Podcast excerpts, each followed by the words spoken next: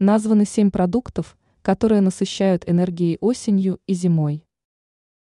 В холодные месяцы организм может страдать из-за смены погоды, дефицита солнечного света.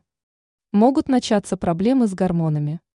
В этом случае портится настроение, хочется заесть такое состояние шоколадом и другой вредной едой. Но чтобы избежать проблем со здоровьем, лучше в осенне-зимний период включить в рацион некоторые полезные продукты. Как отметила эндокринолог Антонина Гуреева, особенно хороши растительные продукты для баланса гормонов.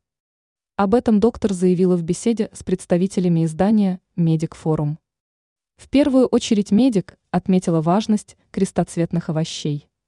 Капуста, брокколи, брюссельская и цветная капуста – это те продукты, которые не стоит игнорировать осенью и зимой. Кроме этого, надо включить в рацион семена льна, которые богаты жирными кислотами омега-3, клетчаткой и антиоксидантами. Также не стоит забывать про зеленые листовые овощи, которые дают необходимое количество железа.